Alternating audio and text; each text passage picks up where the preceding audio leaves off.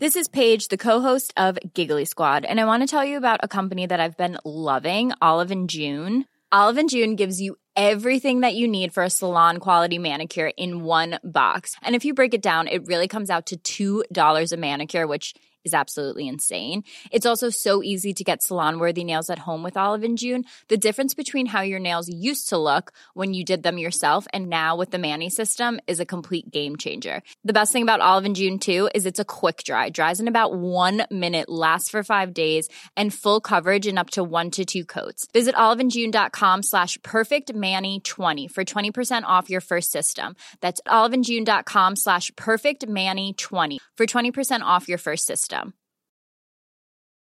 Hey, Dave. Yeah, Randy. Since we founded Bombas, we've always said our socks, underwear, and t shirts are super soft. Any new ideas? Maybe sublimely soft. Or disgustingly cozy? Wait, what? I got it. Bombas. Absurdly comfortable essentials for yourself And for those facing homelessness. because one purchased equals one donated. Wow, did we just write an ad? Yes. Bombas. Big comfort for everyone. Go to bombas.com slash ACAST and use code ACAST for 20% off your first purchase. There's never been a faster or easier way to start your weight loss journey than with PlushCare. PlushCare accepts most insurance plans and gives you online access to board-certified physicians who can prescribe FDA-approved weight loss medications like Wegovy and Zepbound for those who qualify. Take charge of your health and speak with a board-certified physician about a weight loss plan that's right for you. Get started today at plushcare.com slash weight loss. That's plushcare.com slash weight loss. plushcare.com slash weight loss. This podcast is supported in part by the Bertha Foundation. G'day, Lewis. How are you? Good evening, Daniel. I'm well. I'm well. How are you?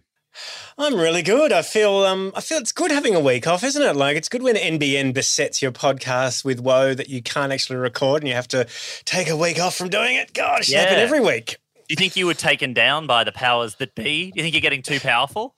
Yeah, I've, I've I have been in getting into quite quite a Twitter stoush every time Tim Wilson tweets. I don't know if you've seen this. Tim Wilson has t- all of a sudden turned into like an environmentalist.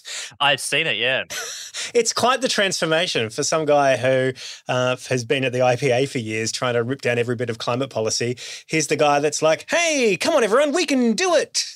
It's amazing. So, I- bizarre. It actually makes you really wonder what it's like when he catches up with his old buds. Like, do they, like, when he goes back to the IPA for the secret meetings, when he puts the hood on and he goes underground, and they all, when they're finished with the chanting, like, are they friendly to him, or like, do they go, "We know what you're doing, Tim, and it's okay," or are they like, "You traitor, you used to be one of us." Oh, you uh, we know what you're doing. Just, you know, g- get in one more time. We need to keep the power. Keep the power, Tim. Placate them. Keep, keep those votes away from. I mean, we will talk to Georgia Steele a bit about this later on, but I feel like there's this in- incredible moment we're in right now where liberals are trying to pretend to be environmentalists because all the quote unquote conservative environmentalist votes are now heading towards these climate independence, which is pretty interesting. So, It is. They're on edge. I'm on edge as well, actually, I have to admit. I haven't been to this part of my bedroom in a few days. Uh, In the middle of the night, like three nights ago, I thought I saw a cockroach over here. And so Uh-oh. I came over at like 3 a.m. with a shoe and I whacked the cockroach and it fell Yeah. like a dead Yeah. cockroach would. And then it was too late in the night for me to deal with the body of a cockroach. I was like, I can kill, but I can't clean up. I went back so to sleep. somewhere there's a mass grave of cockroaches from where, where Oh, you're sitting dude. right now. Sydney is a mass grave of cockroaches. Cockroaches, And then yeah. I um I haven't been back here for three days, and it just starts coming over to my computer. I thought, oh, I'm gonna have to deal with the dead body of that cockroach.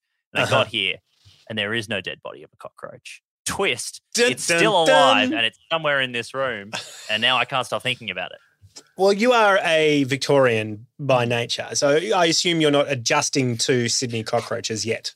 I, mean, you've I been hon- here 15 years, but you still haven't adjusted to the big Sydney cockroach. I don't know how people live here. Like I don't I don't know how like they live here and we're just renting from the cockroaches in this city. It's wild.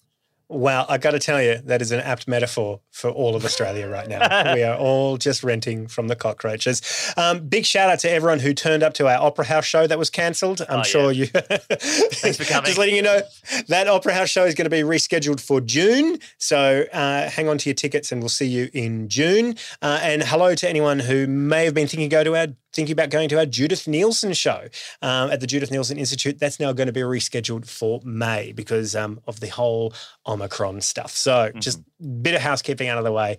I say we start tonight's show. What do you reckon, Lewis? Let's do it. Let's do it. I'm recording my end of A Rational Fear on Gadigal land in the Eora Nation. Sovereignty was never ceded. We need a treaty. Let's start the show. A rational fear contains naughty words like Brexit, Canberra, fair Gum, and Section 40. A rational fear recommends listening by immature audiences. Tonight, Morrison scraps empathy training and instead spends $200,000 on basic grocery costs consultancy. And Bitcoin has halved in value, sparking concerns of a crypto winter, where crypto bros will be forced to live with their parents and only communicate to each other via podcasts, also known as a crypto summer. And in a surprise move, Scott Morrison agrees with Mark McGowan's decision to keep WA borders shut, saying that anything to prevent Perth based comedians from infecting the eastern states with improv is a good thing. It's the 4th of February, and this is a podcast with more side eye than Grace Tame. This is A Rational Fear. Irrational fear!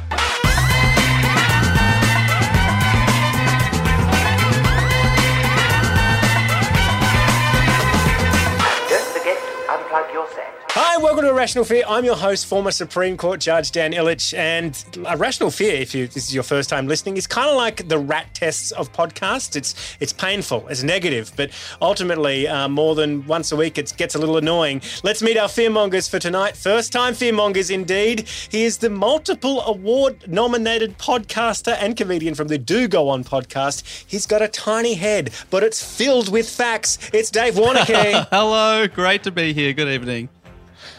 Uh, yeah, I can't believe you guys are up to 100 and, uh, no, 327, episode 327. That is an incredible, incredibly prolific. Well done. Thank you. Some would say too much, but I say never enough. We will never stop. You, um, your podcast is notable for being one of the only comedy podcasts that requires preparation Yes. from Yeah. the host. you know, like you've actually really shot yourself in the foot. It's a choice we regret every single week.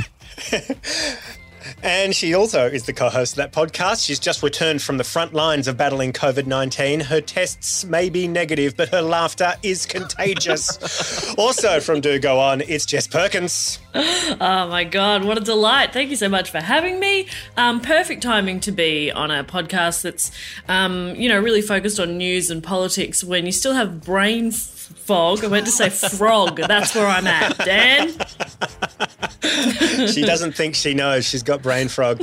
And he's the only boomer left at Triple J. It is Lewis Hobba. How dare you? Richard Kingsmill will have you for that. oh, of course, Ri- Richard Kingsmill. Of course, I keep forgetting. I keep forgetting. He- I can't leave until like I can stay there as long as he's there because I'm the second oldest man in the building. the moment he goes, there'll be a bolt to the back of my head like a ho- like a racehorse to the Melbourne Cup.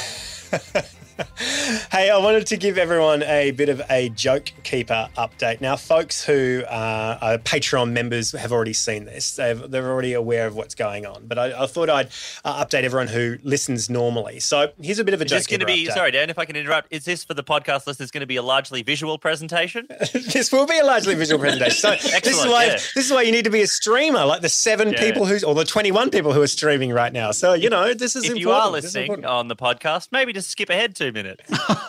Well, we do video content too. I don't know if you've been seeing our, our videos. John John Boy, our video assistant, takes our stream and cuts it up and puts it out onto the internet every Friday and, and, and Saturday and Sunday, so I don't have to. It's amazing. We've got a guy who who makes videos and puts them on the internet. Yeah, I'm just saying this is an uh, not mostly an, an oral medium, and you've, uh, what I see in front of me is that you've got a slideshow, and I just wonder if how long have Well- you like how well, many here's the- times do we need to do a podcast before you realize you can't do a fucking slideshow?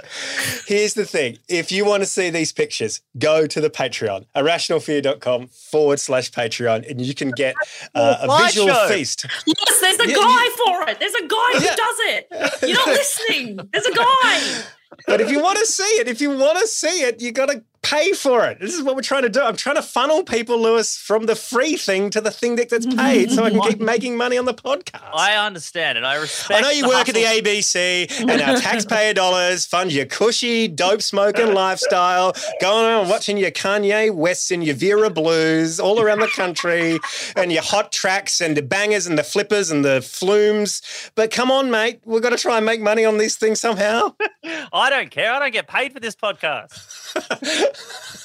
so anyway, I, I wanted to kind of give people a breath. So um, you may remember we did it. We had a, a billboard in Josh. Uh, Frydenberg's electorate in, in Hawthorn. Um, and it was a billboard that you weren't allowed to put any political messaging up. So we put up this billboard. It says, Hey, it's time to buy a standing desk because you're about to lose your seat. Uh, and that got lovely billboard was kind of had plenty of space for someone to vandalize it. And they did. They vandalized it with the word Frydenberg right along the bottom of it, not next to Hey, empty blank space, but Frydenberg at the bottom. So, you know. Were they worried that he wasn't going to get it? yeah, perhaps. Yeah, perhaps. So as a result, this got an AEC warning and it got taken down. So I tried to get another one up. So I tried to um, get a billboard up saying, "Hey, go to Hawaii. It's a wonderful Hawaiian holiday." Hilarious Hawaii joke. Uh, and they said no, that was that was too political. Um, and then oh, here it is. Yeah, Hawaiian hideaway for when things get too hot at home. Bushfire sound now on. whack whack whack. Um, and they said, no, that's too political. You can't put that up. And I said, I can't advertise Hawaii. That's too political. they said, yep. And I said, oh, okay, all right. Um, so by the, by the time um, we got around to negotiating, the billboard space had been gone. Um, so I decided to put one up in Bundaberg to uh, attract the ire of our of, of friend of the show who we like to make fun of on this show, rather, Keith Pitt. Keith Pitt, who is um, who's the MP for Hinkler up there, he is famous for not talking about battery power. he hates batteries. He can't even say the word battery. He goes on Sky News in, in, this great Sky News interview from a few months back, you may remember, where he couldn't even say the word battery. It's fantastic. So I decided to do a billboard with a vibrator that says, Hey, Keith, batteries give you power in the dark. And unfortunately, the out of home company said that was too political. That's oh, oh, and, and it also had a sex toy. It's too sexy. So I decided to give this one a go. I said, "Hey, outdoor company, how about this one?" And I, it's a billboard, and it says, "Do you know batteries can give you power in the dark with a flashlight?" Is that a flashlight or a they said that- flashlight? Come on.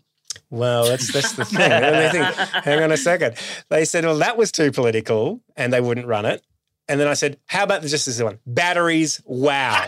And they said, and they said, "Actually, you know, we'll we'll compromise. We'll put batteries, wow, up in the main street of Bundaberg. That's not political." Um, but as Dave's keen eyes have discovered.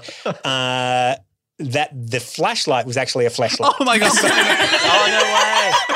I, I swear I didn't realise. I don't know what a flashlight looks like that well. So if you Certainly if you got keen one. eyes, we did get them over by putting a sex toy on the main street of Bundaberg. Incredible thing about this is that uh, this is actually above a battery shop. Some one of our listeners went out and took a photo of it. So batteries wow is actually above a battery shop. So no one's going to get it. Everyone's just going to think it's an ad for the battery shop. Everyone's gonna think it's an ad for the battery shop. And like, so if you are in Bundaberg and you're going down Maryborough Road, I think it's Maryborough Road, yeah, Maryborough Street, uh, head on down there and check out uh, our batteries. Wow, take us a photo with a selfie, and we'll uh, we'll put it on our socials. So Also, well if you are a standing desk company and you know there's a billboard anywhere near your shop, um, let us know because Dan can put the Josh Frydenberg Standing- standing, billboard above there Yeah, and that's um, it. do another joke that no one will understand. We've got more billboards later on, more visual jokes for the podcast later on when we have Georgia Steele. She's the independent candidate for Hughes. We'll run our billboards that are ending up in her electorate. We'll also ask her how will she deal, or rather, how will Craig Kelly deal with running against a competent person? um, but first of all, let's have a message from this week's sponsor. In these uncertain times, it's important to be fiscally responsible. Our nation is on the edge of an economic cliff. With very little interest in interest rates, At a record low, 0.1%. and with the stock market sliding faster than a test cricketer into your DMs, $50 billion wiped off the value of Australian shares today. there's only one place to put your money that will see guaranteed returns political donations. Starting as low as $25,000, you can be guaranteed enormous returns, such as $21 million of subsidies and grants for your fossil fuel projects. That's a return of 840%. Imagine how many politicians you could buy off with that kind of fuck you cash. Ask your financial advisor if political donations are right for you. Political donations. It's as safe as houses, owned by parliamentarians in Canberra. T's and C's apply. Check the PDS for details. Oh, actually, there is no PDS. Just a handshake. So, you know, whatever. No rules. This week's first fear when the group chat goes public. You know, it seems that the only gigs that are not cancelled are the ones that should be. The National Press Club this week, Prime Minister Scott Morrison put on his first ever solo show in over a year, and the critics gave it zero stars after being pummeled from journalists on questions around accountability and transparency and the price of bread. It was a bombshell text message sent years ago that made the headlines, and now it was uh, brought to, to light by the uni mate of Christian Porter and Channel 10's most senior litigant, uh, Peter Van Onselen. He read out the text from, allegedly from Premier Gladys Berejiklian and a senior woman minister who said that Scott Morrison was a psycho and a horrible, horrible man. Now, if Peter Van Onselen was going to be rude to the Prime Minister's face, why even go in the first place, Jess Perkins? well, you know, I, I, maybe there's some uh, bravery to it for you know speaking to someone face to face. I don't know. I um I love this so much because uh, more and more, I'm starting to, yeah, be a bit more mindful about what I'm texting to people because of screenshots. I'm just terrified of screenshots. And I can't even say that I'd be, um, you know, saying anything particularly bad, but you just never know. If I ever, le- if I leaked the um our text message thread between you and me, Perko, it would just be you asking me every week, "Are you my best friend?" and me never responding. I'll get you one day, and when I do, you better believe I'm screenshotting that. it really goes against the first rule of politics, which is never ever put anything into writing ever. Like, why, why would you even? Why would you ever do that? Why didn't they like t- um, put it on the like Telegram? You know, the one that disappears. yes. Uh, oh yeah, yeah. Tele- that when they Snapchat each other. Yeah, yeah, that's right. Then you can put it with a little dick pic. It's gone.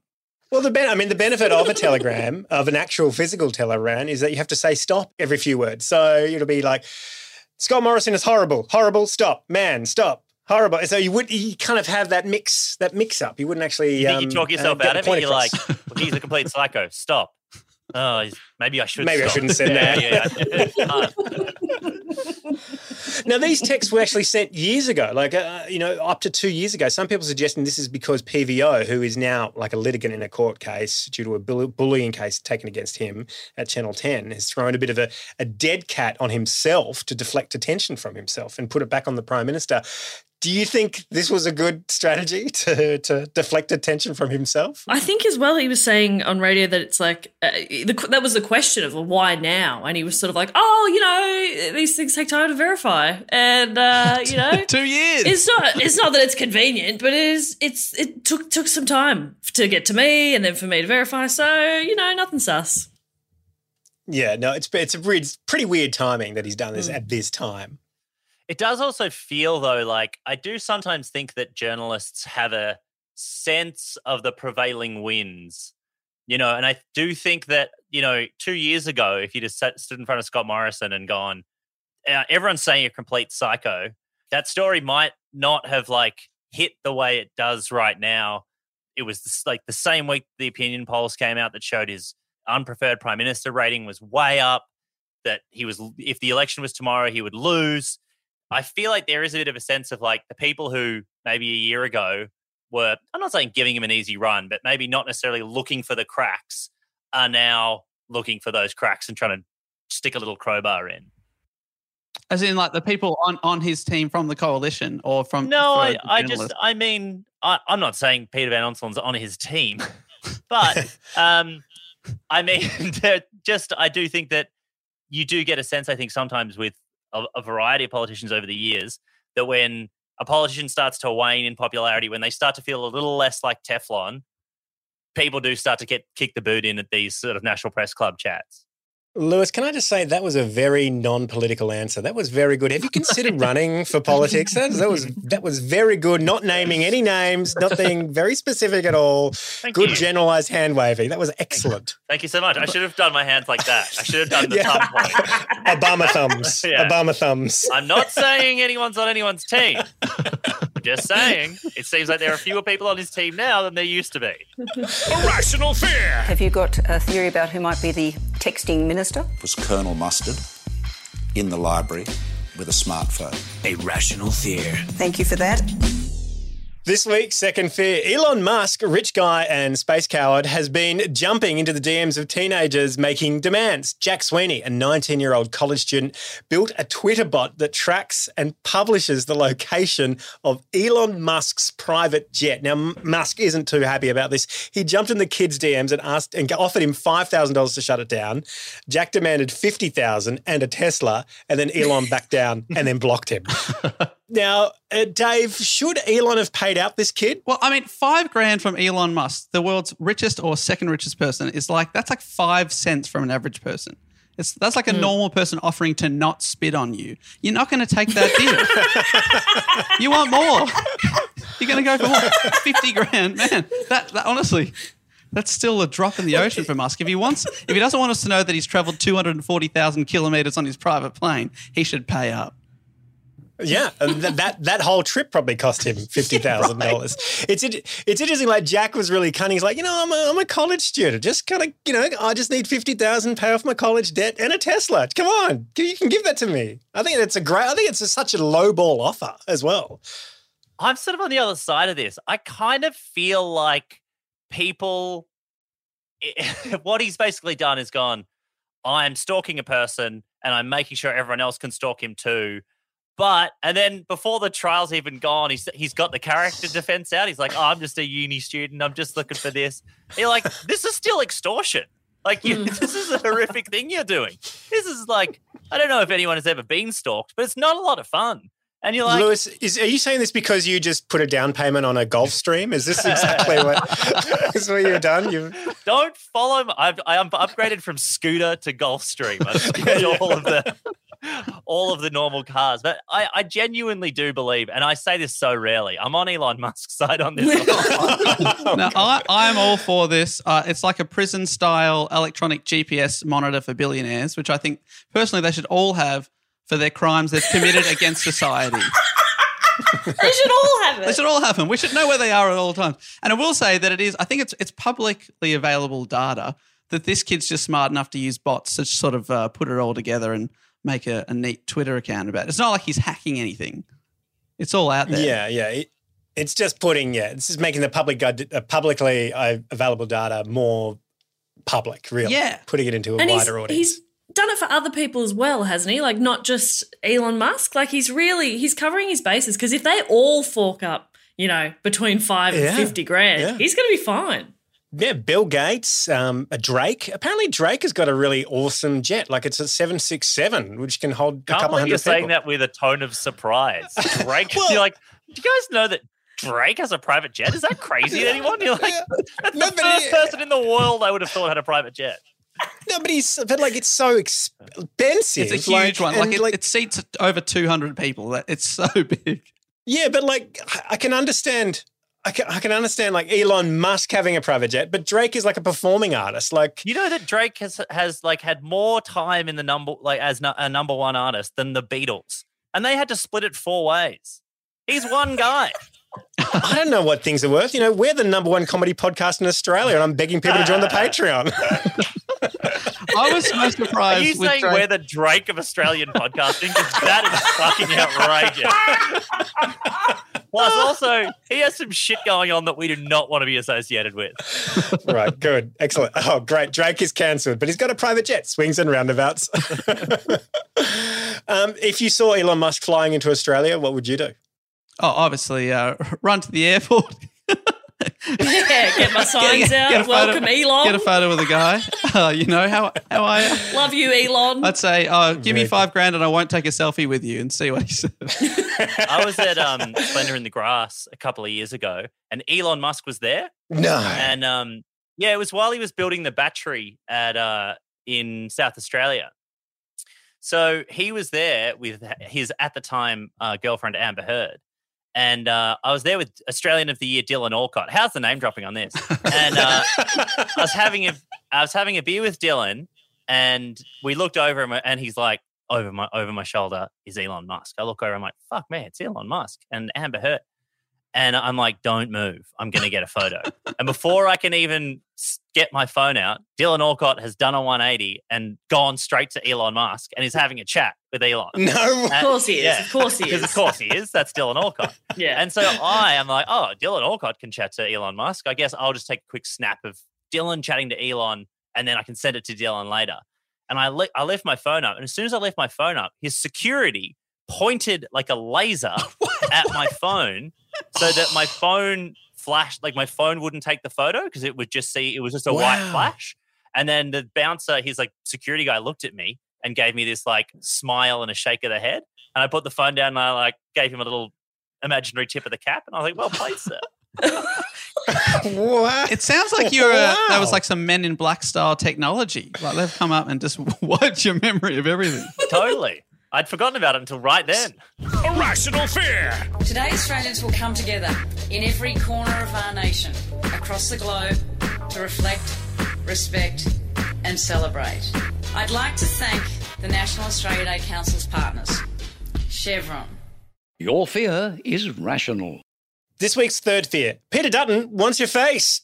A tender has appeared on a government website to build a giant facial recognition database. It's got a catchy name everyone can remember the National Driver License Facial Rec- Recognition Solution, or NDLRFRS for short. Uh, first, I think it needs a catchy name. Uh, I've got I've got one. Uh, needs a name that uh, I think people can trust. I think people would really love RoboFace. uh, I think you know it would be great. The database could prov- is meant to provide secure national real time and online services through facial recognition matches. So you know, like if Centrelink sends you a Robo Debt, you just show your face to robo face and robo face talks to Robo Debt, and you, you- it says you're the wrong person, and then Robo Debt apologizes for the Robo snafu, and you don't go to Robo Jail. Um, Here's the thing, though the laws that allow such a service haven't actually been passed yet. So, technically, the thing, if it gets built, is illegal. Fearmongers, the Human Rights Commissioner, Ed Santow, is pretty worried about this. Does RoboFace worry you, Lewis?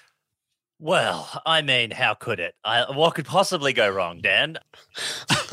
I mean, I love how often is the Human Rights Commissioner worried in this country? You know what I mean? Like, you would just, I know what it's like to wake up every day anxious, and my life is not his life. You know what I mean? Like, you just, no, but Lewis, you must be you, you must be so scared of Tony Martin robbing a bank and you getting you getting blamed for it. I, I'm I'm con- I'm worried about it every day. Every day I text Tony Martin. I'm just like, "How's the finances? Do you need a thousand dollars? Don't do it. You have so much to live for." I just think that the amount of times we completely ignore human rights in this country at the moment, like it's got to a point where you're like, human rights, it's something we're interested in, but we're not so much following through on committing to caring about it. Dave and Jesse, you worried about this? Yeah, I'm not surprised to hear that Peter Dutton is uh, after literally anyone else's face in this country. I'm not surprised. to hear.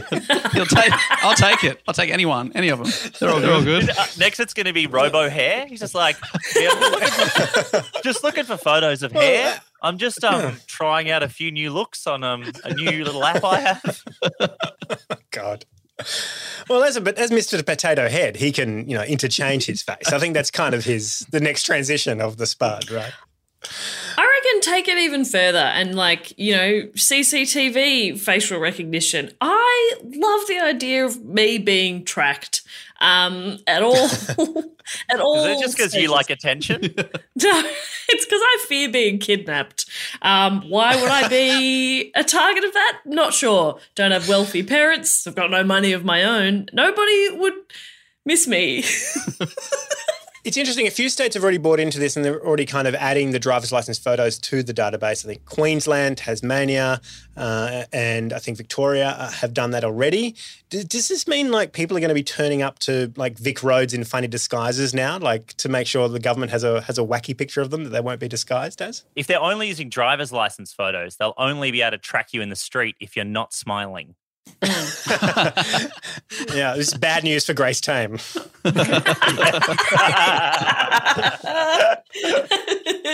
yeah. Oh, oh, I like the. I mean, I look pretty different to the photo I took in like 2005. So I like the idea that there's no, someone. No, Dan, no, you look the same, babe.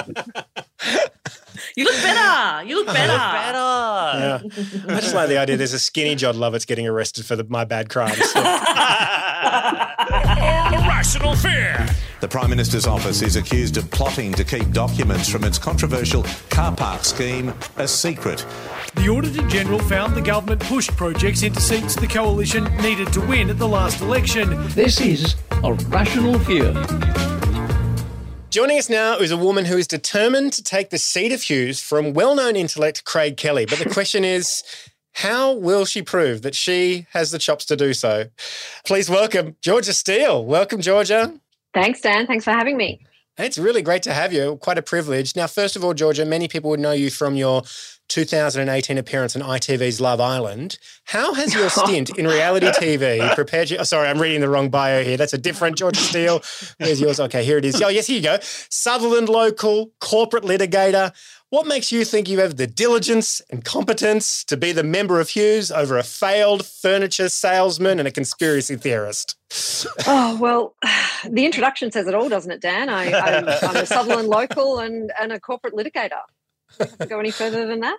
As someone who doesn't live in Hughes and isn't in Sydney from Sydney originally, how did Craig? Like, how did how? You know what I mean? Like, how? this is this is the thing. You know? Hughes Hughes to me sound he's a pretty feels like a pretty middle class, Yeah, wealthy I've suburb. through- I've People are there. educated there. Like, first of all, how how did he even get in? Like, and how is he perceived now? Well, um, Craig Kelly was a captain's pick, uh, at least for the last two elections. He has actually been voted in by the people of Hughes four times Wow. and is currently serving his 12th year in Parliament. But for the last couple of times, and particularly the last election, Scott Morrison uh, intervened and saved Craig Kelly as the Liberal Party's pre selected candidate. So that's the reason that he got elected again last time, unfortunately, with a swing towards. So um, that was when I started thinking, all right, well, I did not expect that to happen, and something different has to happen next time. So, what was the catalyst for you? Was there a moment you went, "Oh, I can't handle this guy representing me on the federal stage"? Like, what was the thing that you Try to was pick one if you can. Yeah, no, I- I- narrow it down to one. We're out, we're short of time. I couldn't possibly break it down to one. I was just appalled, obviously, that he was my representative, appalled and embarrassed. Um, and so I started volunteering for some of the local political community groups.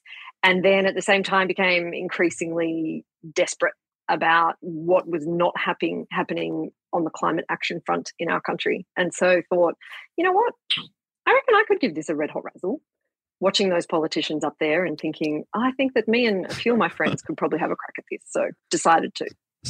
So, did you do you want to be a, a politician, or are you just happy to get rid of Craig? And once he's gone, you go, ah, job done. yeah, that, that's a good question, Dave. No one's actually asked me that. I don't particularly want to be a politician. I'll, I'll be honest. Um, it just got to a point where it was so dire. I'm so glad you said that because um, you know this that clip is going to be circulating all around the media next week, and you know, people will go, "Oh, she said it on some podcast," and people can start following the podcast, hear the rest of the story. Yeah, when I've been in the House of Representatives for 25 years. See, she's a liar. If you don't want to be a politician, normally um, that's where the nationals end up. Do you ever consider becoming a national? Yeah, I'll just go with a straight no for that, Lewis. I noticed you launched your uh, your crowdfunding kind of campaign this week. It's um very well polished. Have you had any like major donors, like from Chevron or Shell, or chip in, you know, to kind of swing your vote? No, no, can't say that I have.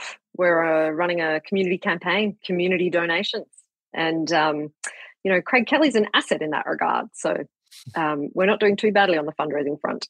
How are you going in the street with folks, hand like face to face? Like, what what are folks telling you uh, about the feeling of the electorate? Uh, and do you come across any Liberal fans who are like, uh, you know, um, I'm not really into Craig, but but I am a diehard Liberal. Um, Yeah, loads, loads. Um, I speak to, uh, you know, obviously um, Hughes is a safe Liberal seat. It's been a safe Liberal seat for a long time. They have won on first preferences for the last you know several elections, and so there are a lot of diehard, rusted on Liberal voters here. Um, a lot of them tell me that they can't put up with Craig Kelly any longer, but actually, more of them tell me that they're just overall fed up with the way government's going at the moment, with the riots and the scandals and you know the lack of integrity. That's the number one issue with the people that I talk to on the street. I think everyone accepts that you know Craig Kelly is who he is, and um, we need to move on from that. But there's broader issues at play now. People are just upset generally with the government and the Liberal Party in particular. I mean, if if it is a, a sort of safe Liberal seat, um, I imagine there must be some policies you have that are that are crossing over in that area. What do you think are like the main issues in your area, apart from getting rid of Craig Kelly, that, that you're hoping to, to bring forward here? Well, as I said before, I decided to run because I wanted to get action on climate change. That that is my number one aim in doing what I'm doing. Uh, we live in a beautiful electorate, actually. Hughes takes in the Royal National Park and a number of river systems and beaches. And so I think that people here actually want to maintain their beautiful surroundings and their lifestyle. But also, back to integrity. I can't believe what the federal government has been getting away with over the last few years. I don't think many of us can. I mean, even to the point where Craig Kelly got up to his worst shenanigans last year and, you know, really got a tiny little slap on the wrist and go over there and sit back down, you'll be right. That's right. So he got when- he got sent in, get sent in for a dressing down in this in, in the prime minister's exactly, office. exactly, addressing down, and then it was only a few months later that he just decided to leave himself. So, um, you know, every day we hear some scandal that's coming out of the federal government, and it, it they're supposed to be uh, representing all of us, and they're supposed to be serving us. And I think that's a concept that we've really lost in federal politics. That we're serving the public, that there's no, you know, personal gain to be had here. We've seen quite the shift or the pivot, if you like, in the attitude to climate, particularly in seats that are under threat from climate independents, um, like Tim Wilson. Tim Wilson in Goldstein is all of a sudden this crazy environmentalist who is going around to all the renewable businesses in his electorate, telling everybody what a great job solar panels are doing, and and he's really big on batteries, and he's eating kombucha that is that is like uh, carbon neutral, and it's so fascinating because for years he's been part of the IPA, where he's systematically tried to destroy every bit of carbon abatement or or emissions policy and burn it all to the ground. And you see something very similar happening in Wentworth with Dave Sharma. Dave Sharma handing out flyers that unfortunately had an epic typo, but he wouldn't understand what the typo meant. Had a typo that said net zero climate action. That was the title of the flyer, which is amazing. So you have all these like all, all of a sudden you, you've got these liberals who aren't well versed in climate trying to be climate heroes. That's not happening in your electorate for a pretty good reason, isn't it? Because there is no one in the Liberal Party who's standing up to you yet. What's happening Yes. in the Liberal Party? Wh- wh- Why are they taking their time to get someone to go against you? Um, I think the answer to that is because they're a complete shambles. Um, they're trying to find a candidate that Scott Morrison um, can conveniently parachute into Hughes, like uh, they've done over the last couple of elections with Craig Kelly. I'm currently running against a Liberal Party empty chair. And um, you know that's that's fine by me. How's I'm doing? happy to get the space and the. What did you bring that the chair can't? I've sat on a lot of chairs, Georgia, and um, I like it. Did, did the Liberal Party buy that chair from Craig Kelly's old shop? yeah, so it's Craig Kelly and an empty chair in the Liberal Party. Um, right. That's that's what I'm up against in Hughes. So it's it's going to be an interesting time. But yeah, the you know the Liberal Party's taken us for granted and ignored us for a very long time. It's no surprise that they haven't bothered pre-selecting anyone yet. I mean, I, I guess kind of you're the wrong person to answer this, but do you think UAP has any kind of traction at all in Hughes? Like, do you think the United Australia Party, you know, the Clive Palmer Party, the, the Craig Kelly Party, is there an audience for that message in, in Hughes at all? No. Uh, I think I'm the perfect person to ask about that, actually. Um, The United Australia Party got 2.4% of the vote in Hughes in the 2019 election. Wow. And Craig Kelly How much is, does the is- chair get? well, you know, closer to closer to fifty. Um, I'm worried. he, he was roundly disliked before he left the Liberal Party, and now he's terrorizing people all over the country with his text messages and billboards and um, and advertising in every traditional media he can find. So, um, Can I ask how many contacts do you have in your phone, and have you messaged them all yet? uh, uh, a lot, and yes. uh, all my free contacts, you know, phone numbers that I didn't have to buy, Dave. Yeah, that's right. you actually know. I mean, they, I mean, they are spending a lot of money, though. Is that something that worries you? We were, we were talking about the amount of political advertising that um, United Australia Party had done um, just just on the podcast the other week, and it's you know what was it? Dan? 60 million? 60 million? Yeah. Yeah, compared to you know other major party, Labor Party had spent whatever five hundred thousand or something. Comparatively, it was nothing. Oh yeah, then that was on YouTube. They spent five million dollars on YouTube, and the Labor Party has spent like thirty-seven thousand dollars or something. Yeah. Well, I mean, we all know that Clive Palmer spent $84 million to hand the 2019 election back to the Liberal Party. And in spending that amount of money, did not win a single seat. So we can fully expect that to happen again. Um, where his strategy will ultimately land is unclear.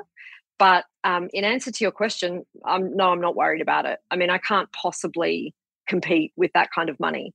But what I don't have in terms of money on the ground, I have in people on the ground. And um, I'm in my electorate. I'm working with my community, and they're the ones who are going to vote um, come Well, election Dan, bring time. out the So- novelty check. We've um, actually uh, got a sixty million dollar donation. Podcasting's been very good to us, Georgia. yeah, We, well, uh, that's fine. Let's get it in there, full disclosure, and then I'll um, I'll get into Parliament. I'll make sure that no one can donate sixty million dollars to anyone next. time, 'cause It's ridiculous. Well, that rules me out. Oh well, I was I did have sixty million lying around, uh, not anymore. Being independent uh, is pre- has historically been quite tough. Not impossible, but tough.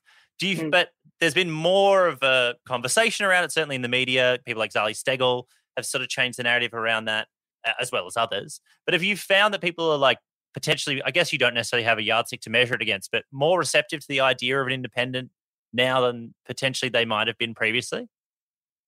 Yeah, I do. I'm finding people to be very receptive to the idea of an independent. Um, the seat of Hughes has never been held by an independent. Uh, and so it's a big change to ask Mm. the people around here to vote for an independent. I think they voted uh, 92% at the, at the last election for one of the two or three major parties.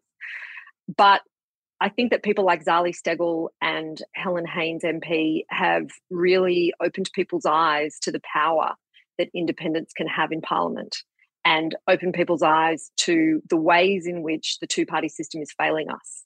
And people are starting to really get to the point where they're going to be willing to try something different because if we keep doing what we've always done, we'll get the same result. This is an interesting question from Kieran Castellino on YouTube. What about preferences? How are you be? How are you kind of dish out preferences in your how to votes and things like that? That is the number one question that I get asked uh, from everywhere, from people that I meet on the street, on social media, even to the point that today I put up an FAQ list on my website so that people could check it out themselves. right. I will not be suggesting preferences on my how to vote card. Preferences do not belong to candidates, they belong to voters. And this is a misconception that I'm really, really keen to clear up.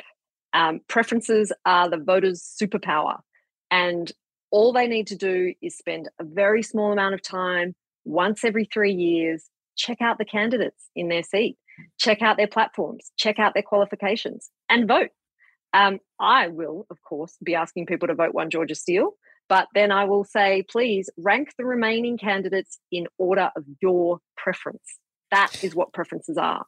I will just chime in here. If you want to know more about preferences, go to the A Rational Fear email list, arationalfear.substack.com. Drop us your email and check out the first column from Kara Schlegel from this week. She's written a, great explainer on preferences and how they work. And preferences are pretty important. So uh, make sure you check out that article from uh, Kara Schlegel. Um, Georgia, thank you so much. I'll have you know that, you know, we're, while we, we're not you know, going to donate to your campaign. Um, we have done some joke keeper billboards in your electorate uh, and your neighbouring electorate of Cook. Can we just run them by you and see what you think. Oh, I'd love to love to know uh, how you you know how you rank these. First of all, is this Yep, one? Uh, let's put this one up here. Uh, this is it. Uh, Hawaiian Hideaway for when things get too hot at home. Bushfire sale now on. How, what do you think about that one? Yes, I like it. I like it. Subtle, um, you know, casts some shade just very delicately, Dan. I like what you've done there. Okay, what about this one? This is good too. Uh, visit the old growth stumps of Tasmania. And it's got a little upturned wombat there and a, and a mum and daughter on a hike through the old growth stumps of Tasmania. That's one of the ones that you really don't want to laugh at, but can't help yourself. Yeah, I I should point out it was done by a Tasmanian artist, so you know we're we're okay there. Here we go. Uh, what about this one here? This is um, another one, uh, like kind of a jobs one. You know, a jobs for the future. It's got a picture of a woman, a, a little girl in a, in a graduation outfit. It says, "In 2035, Cassie will be qualified to put former politicians in jail for historical climate crimes. A Climate prosecutor is one of one million new jobs, one million Australian jobs in a fossil-free future. What do you think of this one? Bring it on. That's a that's a short 13 years away. I can totally see Cassie um, taking it to them. I'm in favour. And finally, in Engadine, in Hughes, um, we've got this one going up. Um, it Great says, wins. An appropriate Welcome- wins already. Immediately. Welcome, welcome to Engadine, the place where Scott Morrison last did anything. Uh, Well, look, You're allowed very to clever, pass on that but, Um, just opened this week a campaign office in Engadine, across the road from McDonald's. So you know we're gonna we're gonna we're gonna be um, making Engadine great again. oh, could you at least make Engadine clean again? That would be great. Yeah. yeah, I'll give it a give it a shot. Georgia Steele, thank you so much for joining us on A Rational Fear. Thanks, Dan. Thanks for having me. That's it for the show. Big thank you to all of our guests Georgia Steele, Jess Perkins, Dave Warneke. Jess and Dave, what would you like to plug? I think uh, we should plug our podcast, Yes, Do Go On, which is a, uh, a history based comedy program where for the last six years we've taken it in turns to research a topic, bring it back to the others, and uh, try and make jokes about it. Mm, sometimes really well researched, sometimes pretty poorly, but um, always always with a good laugh. It's very good. It's very enjoyable. Lewis, would you like to plug anything? Well, well, I mean, since I've got Jess Perkins here, not to start a turf war and not to create a snaking eating its own tail kind of inception situation where we're at a dream within a dream. But Jess Perkins and I also do a podcast, as well as Dan and I doing this podcast. What? Uh, it's, what? It's Did you know called about this, Dan? Yeah. Simply the I know. Jest? I didn't want you to feel. I didn't want you to hear about it like this. I thought I thought you and Hing did that podcast. Who do you think the jest is? She's oh, the you're, titular oh, jest. you're the jest. She's the jest. in I should really the listen to the podcast. You should. It's great. uh, where uh, Michael Hing, myself, and Jess Perkins hear the best stories around the country on a topic. The topic this week was boats. It's coming out on Monday, and I I don't feel I feel like I can't tell you the stories in front of a um, person who's campaigning for Parliament because I don't want to. I don't want you to think of me like this, Georgia. And finally, Georgia Steele, what would you like to plug? Just vote one Georgia Steele come election day. Naturally. Hey, a big thank you to all of our Patreon members who signed up. We've had a huge sign up over the last two weeks. I'm going to read them all out, so just hang in there. Jesse Lapod, Renee Ridgway, Chris Harris Pascal, uh, Sash D'Souza, uh, C31680014, Emily R, James Russell, Joe Wade, Brooke Sonta, Matt Best, uh, Zuzia Abdul Yusuf, uh, Alex Heidecock, Diane Ryle, Dominic Knight from The Chaser has signed up, Michael Solomon, Clyde, uh, Joe Stil- and Verona Miller X, Dana Van Dyke, um, Megan uh, Sheila, Colin Skybar, Jan, Yacy, Peter, and Trudes. Wow, that is so many people. Thank you for signing up to A Rational Fear, and you can do that too. If you want to see us uh, continue on with this podcast, please go to A Rational Fear. Uh, dot com or go to patreon forward slash a rational fear. Big thank you to everyone who has tuned in for the stream tonight. And uh, that's about it. Also, big thanks to Roadmarks, the Bertha Foundation, and everyone who listens. So thanks, everyone. We'll see you next week. There's always something to be scared of. Bye. Bye. Bye. Uh, and now let's all do it in harmony. Bye. Hey, it's Danny Pellegrino from Everything Iconic. Ready to upgrade your style game without blowing your budget? Check out Quince. They've got all the good stuff shirts and polos, activewear, and fine leather goods, all at 50 to 80% less than other high end brands. And the best part? They're all about safe, ethical, and responsible manufacturing. Get that luxury vibe without the luxury price tag. Hit up quince.com slash upgrade for free shipping and 365 day returns on your next order. That's quince.com slash upgrade. Even when we're on a budget, we still deserve nice things. Quince is a place to scoop up stunning high-end goods for 50 to 80% less than similar brands. They have buttery soft cashmere sweaters starting at $50, luxurious Italian leather bags, and so much more. Plus, Quince only works with factories that use safe, ethical, and responsible manufacturing. Get the high-end goods you'll love without the high price tag with Quince. Go to quince.com/style for free shipping and 365-day returns.